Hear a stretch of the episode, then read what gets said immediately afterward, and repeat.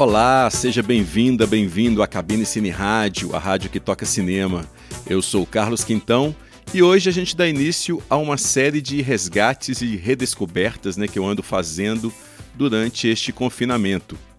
Conta também pra gente o que, que você anda vendo, o que, que você está revendo durante este período. Você pode mandar mensagens de voz pelo aplicativo da Anchor.fm ou pelo e-mail cabinecineradio.gmail.com. Ou também pode entrar em contato via Twitter, arroba cabinecine, ou pelo Facebook, perfil Cabine Cine Rádio.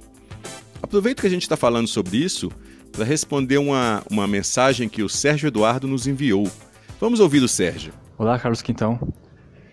Meu nome é Sérgio Eduardo e eu gostaria de fazer uma pergunta. É, porque estamos vendo momentos de quarentena e não temos mais cinema para desfrutar, não temos mais estreia para assistir. Gostaria de saber como você tem feito para organizar os filmes que você assiste. Você tem uma lista de preferência? Você se programa durante um tempo? É, ou você assiste os filmes que vêm à tua mente na hora e que dá vontade? Ou de acordo com o contexto da época? Porque eu, por exemplo, tenho muitas opções, muitos canais de streaming, alguns agora de graça que podemos ver, vários filmes no YouTube. E eu não sei qual ver, não sei qual assistir às vezes. Então, eu há um tempo atrás eu baixei um aplicativo de randomização e eu coloco a lista de alguns filmes que na minha cabeça eu quero assistir, sorteio e assisto. Eu tenho feito isso algumas vezes e tem dado certo. Eu gostaria de saber de você como você tem feito. Obrigado e valeu pelo podcast. Olá, Sérgio. Muito obrigado pelo contato. E, bom, este momento de isolamento social faz com que várias das nossas escolhas habituais né, tenham de se submeter às necessidades do momento. Numa situação normal, eu não costumo repetir gêneros, nem cineastas, nem cinematografias, nem filmes da mesma época. Não é nenhuma decisão consciente. É natural para mim mesmo isso de não querer ver mais do mesmo, por assim dizer. Eu acho que esta diversidade de escolhas, esta variedade, alimenta a paixão pelo cinema, alimenta a curiosidade, alimenta a vontade de conhecer novas vertentes do cinema eu acho até que eu já comentei sobre isso no episódio anterior. Numa situação normal, muito da minha pauta é feita a partir das sessões para a imprensa dos filmes que entram em cartaz. E também a partir dos filmes que eu tenho de comentar aqui na cabine e dos filmes que eu tenho de ver para o meu doutorado e para aulas e palestras, etc. E ainda tem o bendito MUBI, que é um ótimo serviço de streaming com uma curadoria consistente e tudo mais, mas que tem uma pegadinha a gente só tem 30 dias para conferir cada novo título que entra em cartaz. Então eu procuro me programar para não perder os filmes que eu quero ver lá no MUBI. E tem muita coisa boa, né? Só neste momento que eu estou gravando este episódio, tá rolando retrospectivas do Louis Malle, do Joseph Losey, por exemplo. E quase sempre com cópias restauradas em Full HD.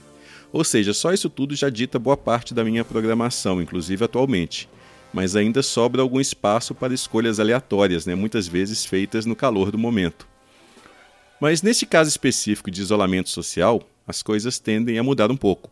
Para começar, meus dois filhos estão confinados aqui em casa, o Theo, de 8 anos, e a Isabela, de quase 3 anos, que agora está começando a descobrir o cinema mesmo. Agora, nós começamos a ver juntos filmes curtas e longas né, e conversar sobre eles depois, exatamente como eu fiz com o Theo quando ele tinha a idade dela. A gente já viu filmes como Alô Amigos, A Bela Adormecida, Dumbo, Cinderela, nas versões animadas, né? Aliás, Cinderela virou um favorito dela. A gente viu também o Pequeno Stuart Little. O Theo também está sempre ávido para conhecer coisas novas. A gente viu nesses dias filmes como Jurassic Park, Aracnofobia, O Homem-Aranha do Sam Raimi, é um longa live action em 3D do Asterix, por exemplo. É, no MUBI, eu aproveitei a mostra Louis Malle para apresentar para o Theo o Zazie no metrô. Eu até tenho esse filme aqui em Blu-ray, mas sem legendas em português. Daí a gente aproveitou a retrospectiva do MUBI para ver o filme. Também no MUBI, a gente viu juntos uma produção africana de Gana chamada QTQ, que o Theo também curtiu muito. Então, a minha dieta cinematográfica atualmente está bem dominada pelos filmes para ambas as idades, né? O que sempre me dá muito prazer. Eu acho que para se formar um cinéfilo, você tem de apresentar o filme certo na hora certa. A tendência dos pais, principalmente dos pais cinéfilos como eu, é querer apresentar tudo que a gente gosta para os filhos de uma só vez, mas não é o caminho. Eu acho que cada filme tem seu momento específico, que leva muito em consideração o estágio de cada criança, né? mais do que a idade. Com o Theo eu tive este cuidado e tem dado certo até agora. Com a Isabela é mais difícil, pois ela acaba vendo muita coisa com o Theo, né? de ver de tabela, mas pelo menos as nossas sessões eu procuro planejar com cuidado. Né? Neste período de isolamento, acaba que este processo tem sido acelerado, mais do que devia, mas é, faz parte.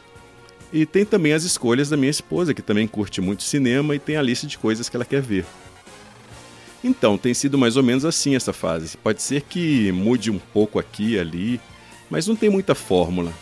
Tem mais sido uma resposta às necessidades do ambiente, né? Eu gostei dessa ideia sua de randomizar a escolha. Eu nunca tentei, mas eu acho bem interessante assistir um filme no escuro em todos os sentidos da palavra. É isso aí, Sérgio. Mais uma vez, obrigado pelo contato.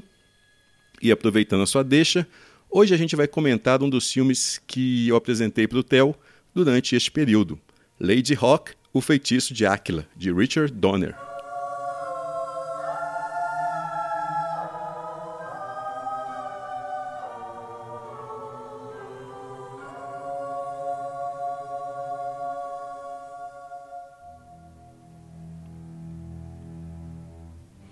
Hoje em dia é difícil imaginar isso, mas houve uma época, um período, né, em que os filmes de fantasia eles não encantavam o grande público. Eles estavam meio que fora de moda, o que é algo normal até. De tempos em tempos, determinados gêneros parecem obsoletos, até que surge um filme que muda este panorama. Né? Já aconteceu o mesmo com o western, com o musical, com a ficção científica, com o filme de gangster. Mas nas décadas de 80 e 90, o que estava fora de moda era o filme de fantasia. Eu não digo nem que estavam realmente em baixa, porque existiram vários exemplares do gênero, de grande e pequeno orçamento, mas nenhum deles, nem os mais bem-sucedidos, quebraram recordes de público, como filmes de outros gêneros quebraram na época. Talvez pelo fato do público estar mais interessado em sagas espaciais, graças ao sucesso de Guerra nas Estrelas, de ET ou extraterrestre, ou mais interessado no cinema de ação, né? Rambo, Duro de Matar, etc. Mas o fato é que vários dos filmes de fantasia lançados neste período, eles não renderam o esperado, com raríssimas exceções, eles não faturaram o suficiente para que o gênero fosse revigorado. Aliás, demorou até mais tempo é, para que o gênero realmente voltasse com força total e virasse campeão de bilheteria, né? Pelo menos até o surgimento de O Senhor dos Anéis, Harry Potter, Piratas do Caribe, é, As Crônicas de Nárnia. Demoraria mais para que a fantasia voltasse a ser a ordem do dia em Hollywood. E não foi por falta de tentativa. Já nos anos 80, vários discípulos do Ray Harryhausen vários cineastas que cresceram na frente da telona e da telinha vendo filmes do Harryhausen, eles já estavam na ativa. Aliás, o próprio Harryhausen ainda estava em atividade. Né? O seu último filme, o Fúria de Titãs, ele foi lançado em 1981 e na época já foi considerado fora de moda. O público e a crítica queriam ver mais Star Wars e menos criaturas mitológicas e feitiçaria. Alguns filmes ainda surpreenderam positivamente nas bilheterias, Excalibur, que o John Burman rodou em 81, é uma produção britânica independente que acabou conquistando parte da crítica e arrecadou muito bem para uma produção do gênero na época. O Conan o Bárbaro, de 1982, dirigido pelo John Milius, também foi muito bem sucedido. Né? Lançou o Arnold Schwarzenegger como astro e rendeu a ponto de, de, gerar até uma continuação dois anos depois, que é o Conan o Destruidor, que já não foi tão bem.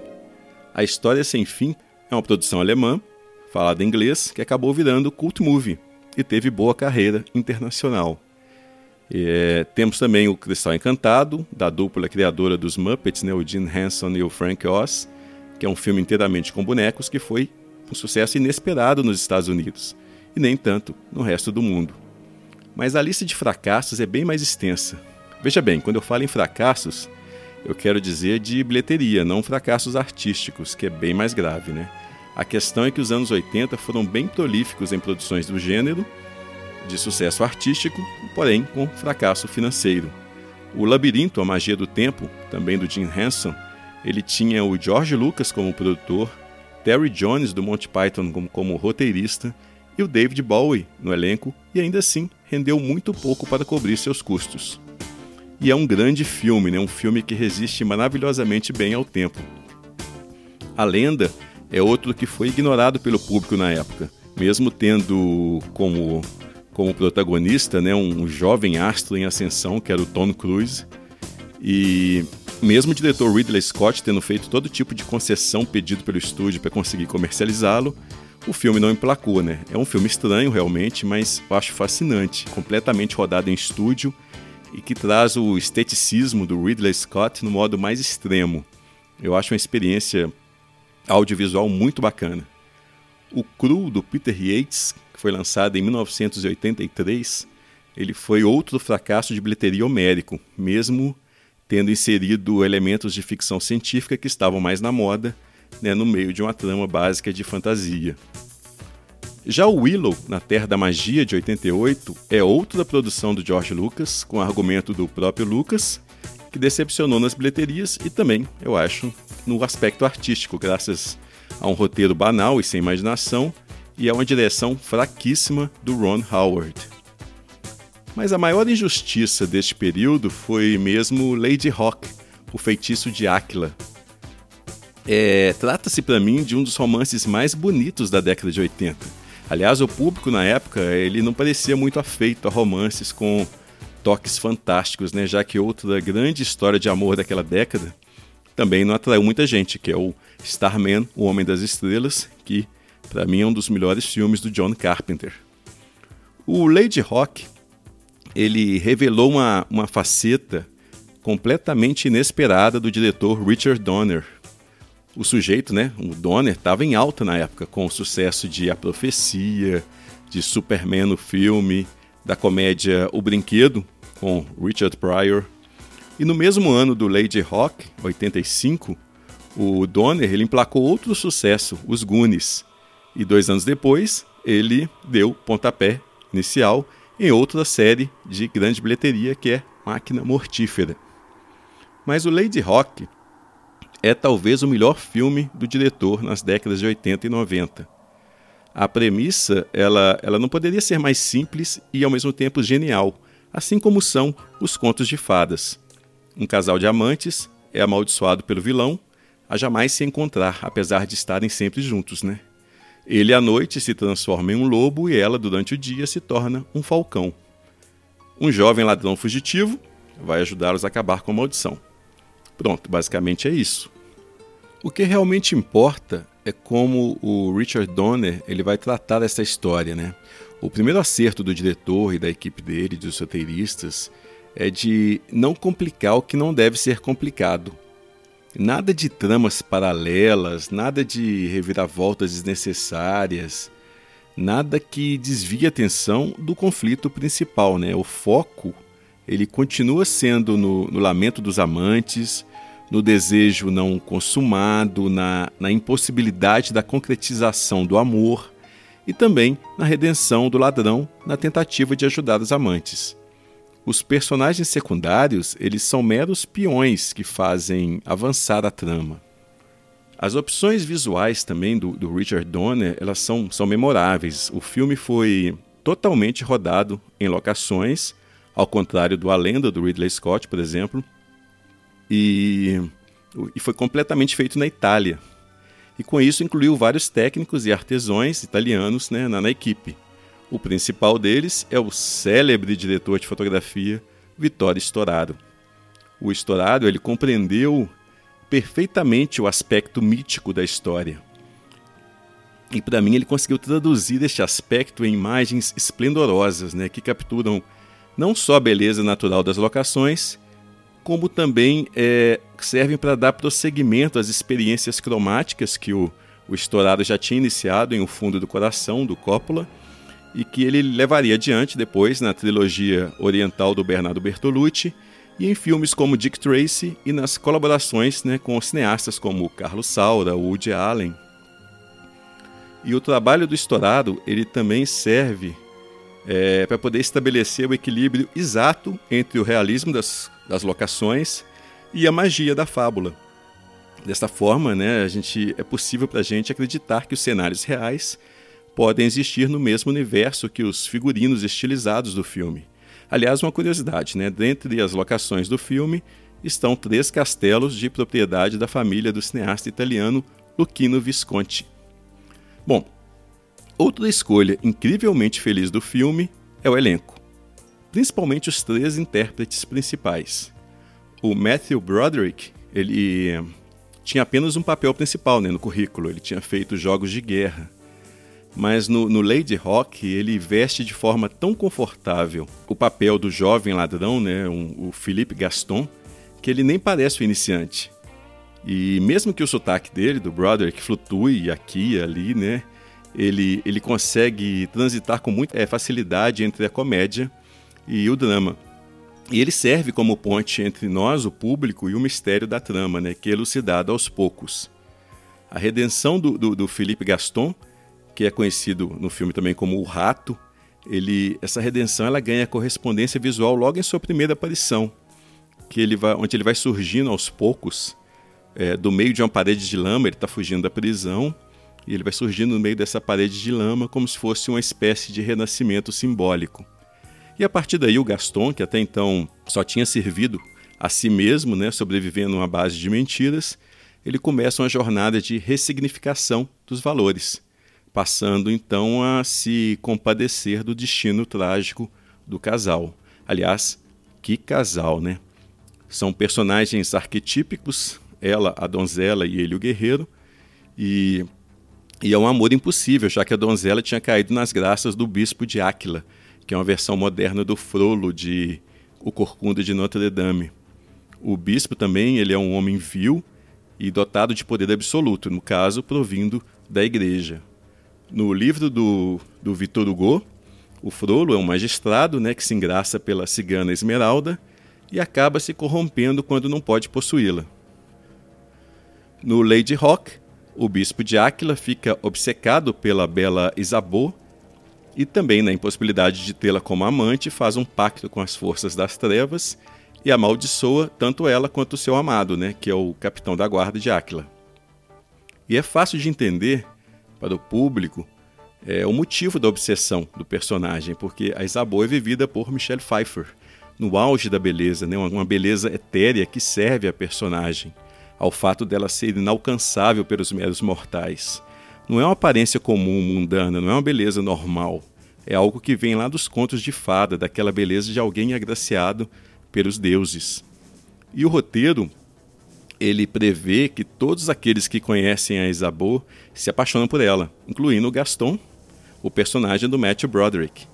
Então, seria necessário uma atriz que incorporasse esta qualidade.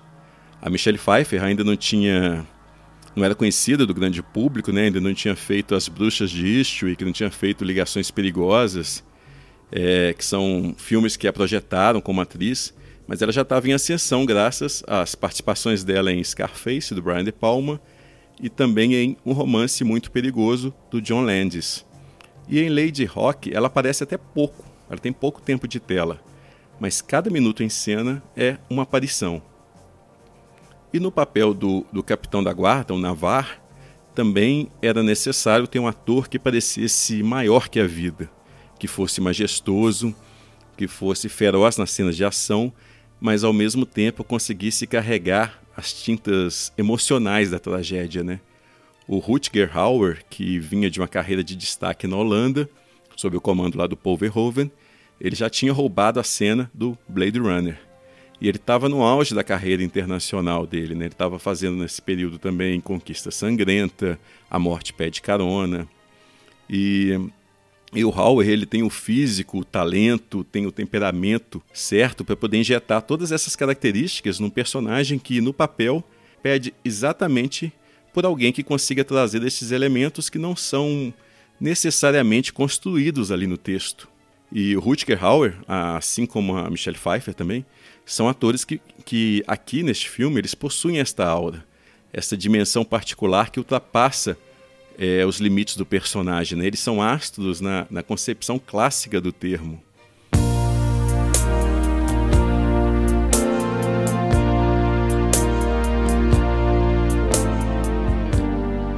Eu acho estranho é, que o Richard Donner ele não tenha o reconhecimento devido Claro que todo mundo considera o diretor um ótimo narrador, um artesão hollywoodiano em sua forma mais bem acabada, mas até mesmo pela variedade da obra dele, eu acho que pouca gente se debruça para poder estudar a facilidade com a qual o Donner ele domina vários tons e estilos narrativos, muitas vezes dentro do mesmo filme.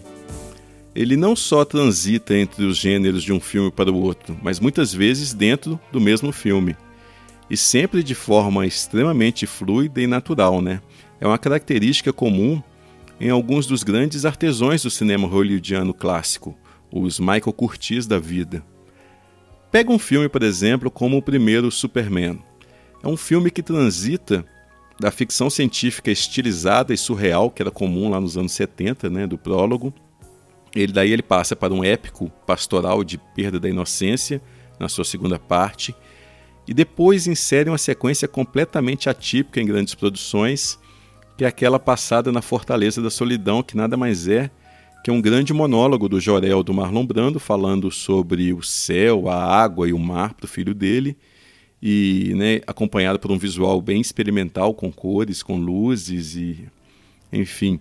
E daí para a segunda parte do filme, a segunda metade do filme, que é uma mistura da comédia maluca, o screwball comedy, com o filme serial dos anos 30 e 40, né, que é algo que já tinha sido resgatado com Guerra nas Estrelas. Então, o filme todo, Superman, é quase um compêndio de gêneros, tons e estilos completamente diferentes no único longa-metragem. É até mesmo experimental neste sentido. Mas o Donner ele faz com que tudo isso flua sem percalços. Né?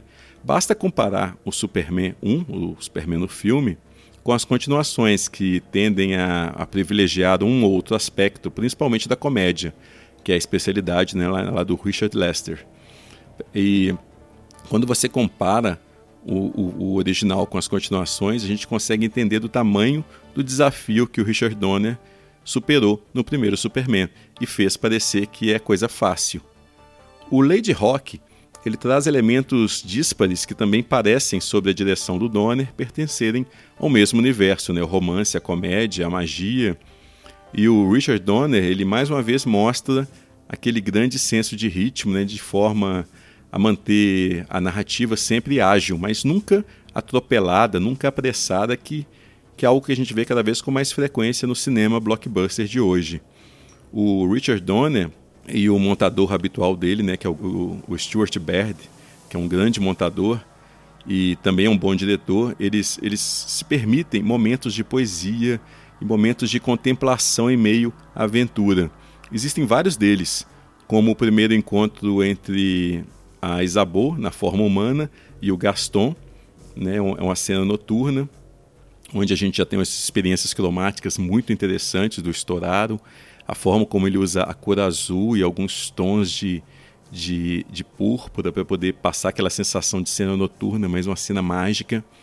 E tem também o plano da, da ela ferida com a flecha, e é, um, é, uma, é uma cena que faz com que o Gaston finalmente compreenda a, a maldição que paira sobre o casal. Mas o mais célebre destes momentos que o Richard Donner concebeu para o filme é aquela cena do amanhecer e amanhecer do dia, né, o nascer do sol e do quase contato entre os amantes, quando o, o Navarre ele passa da forma de lobo para a humana, ao mesmo tempo em que ela se transforma na ave. E por um breve momento os dois são humanos e os dois quase se tocam. E é uma cena que, que se revela, então, uma das, uma das opções mais ousadas e mais bem-sucedidas do Donner nessa cena. É, nos anos 80, a indústria de efeitos visuais e de maquiagem ela estava né, toda com o advento das, das fábricas de efeitos como a Industrial Light and Magic, a Apogee, a Boss Film, a Dreamquest Images e também de grandes criadores como Richard Edlund, Dennis Muren, John Dykstra e também Robbie Bottin, Rick Baker, Stan Winston, Chris Wallace, enfim. Então era praticamente mandatório que uma superprodução hollywoodiana é, da época carregasse nas cenas de efeitos, né, de forma cada vez mais deslumbrar o público com as novas técnicas, as novas tecnologias. E vários filmes fizeram uso magnífico dessas possibilidades. E o roteiro do Lady Rock também né, prevê vários desses momentos. Cenas de transformação de homens para em animais estava em voga na época, né, de um lobisomem americano em Londres até o Manimal, que era uma série de televisão. Mas o Richard Donner, ele opta por um caminho muito mais discreto. No lugar de empregar trucagens complicadas, elaboradas de é, trucagens ópticas ou de maquiagem para cenas de transformação, ele segue o exemplo de Excalibur e aposta só na combinação da luz e do corte para poder criar magia. Na combinação da fotografia com a montagem, né, no trabalho dos dois magos, o Vittorio Storaro e o Stuart Baird. É, o resultado impressiona pela eficiência e também pela simplicidade. De certa forma, esta opção acaba respeitando mais a pureza da história de amor central. O foco fica no drama, fica na emoção e não no espetáculo. E se essa abordagem do Donner foi arriscada, o resultado, por sua vez, está lá na tela, é lindo, né? É, o clímax da história se passa dentro de uma catedral imponente, um espaço sagrado, ainda que maculado pela corrupção lá do bispo. E esse espaço será redimido pelo amor imaculado do casal de amantes e pela redenção também do Gaston, com direito até à intervenção divina de um fenômeno da, da natureza.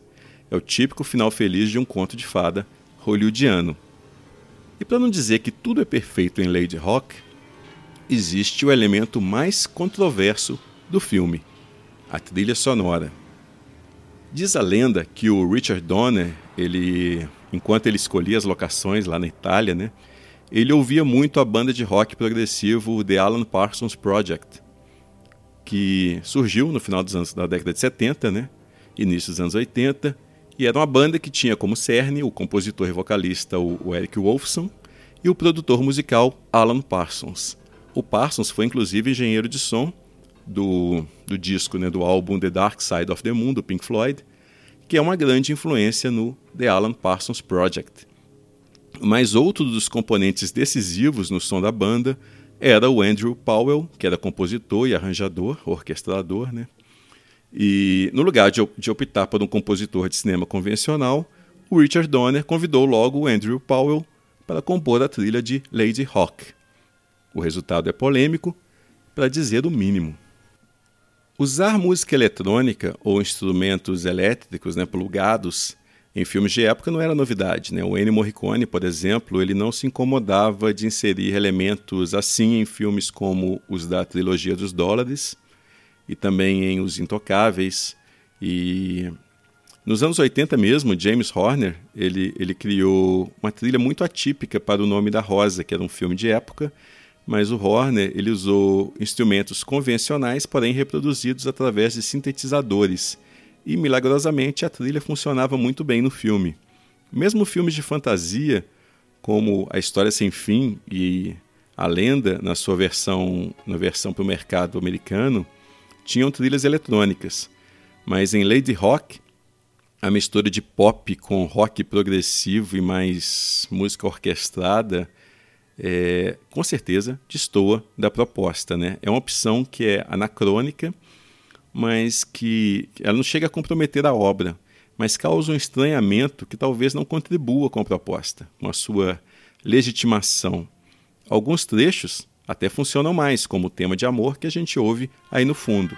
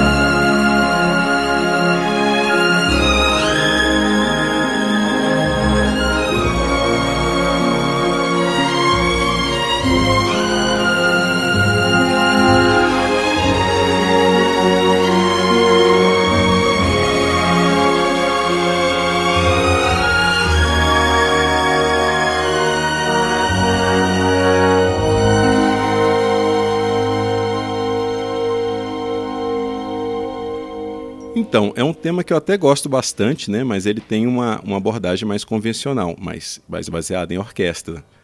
É, mas eu acho que o roteirista do filme, o Tom Mankiewicz, ele está mais do que certo quando ele diz que se tem um filme que precisava de uma partitura do Jerry Goldsmith, este é Lady Rock. Podia ser também um, um Basil Polidores ou um John Barry, um James Horner, enfim. Mas é com o tema principal que o Andrew Powell compôs para Lady Rock, aos moldes de The Final Countdown né, da banda Europe, que a gente encerra as atividades aqui hoje na cabine. Eu sou Carlos Quintão e até!